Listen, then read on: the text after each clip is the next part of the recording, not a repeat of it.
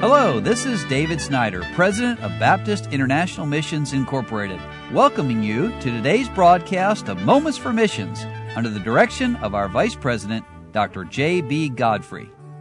2021. Dear friends, we're starting into this brand new year and we have no idea what lies ahead.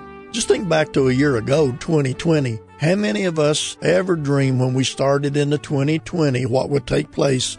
We don't know what's going to be ahead of us in this year. This past year has changed us in so many ways. I think it's helped us to see the importance of family and friends and of little things, little acts of kindness, sharing our faith, helping others who are going through difficult times. So as we launch into this year, what are we going to do? We're standing today, this is January 1, we're standing on the threshold of 2021. Shall we panic?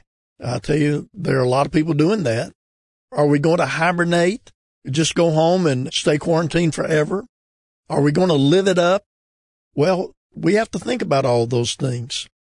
But it really is an exciting time to be part of serving the Lord, and I will add, it's an exciting time to be a part of BIMI.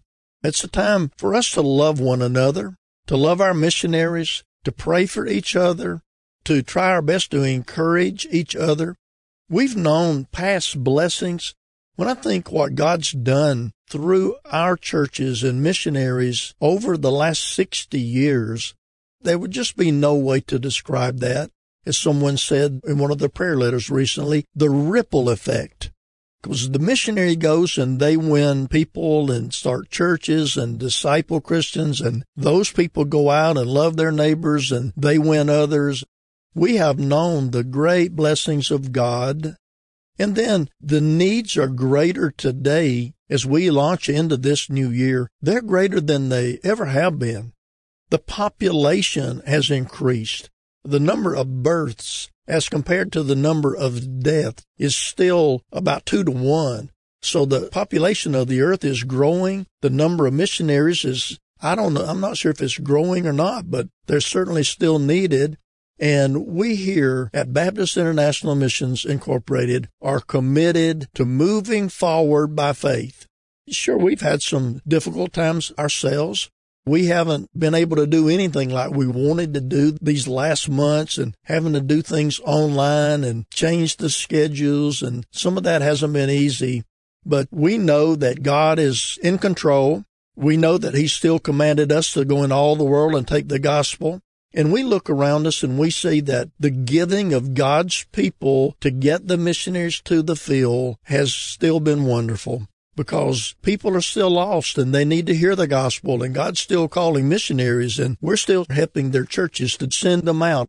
And of course, we still have the Bible Project going, and we've accomplished most of our purpose there, but still Bibles to be given out. And we rejoice here for the great staff that God's given us. The secretaries, some of them are pastors' wives, others are missionary widows, and those who work in the financial offices and with our IT department and the printing and all of these things that are taking place on a day-to-day basis here. We just rejoice and thank God for that. And then God's given us so many wonderful, great missionaries. For some months, it's been very difficult for some of them to leave America and get into the countries where God has called them. But we've been seeing now those doors opening again and missionaries going out. And we thank God for every one of them. And as we launch into this year, we would ask that you pray for us, that God would use us this year in a great way, the greatest year we've had, to see people saved and churches established all over the world. You've been listening to Moments for Missions. For further information, please write to BIMI, P.O. Box 9, Harrison, Tennessee 37341, or call us at 423-344-5050. Or you can visit us online at www.bimi.org. Until next time, may the Lord richly bless you.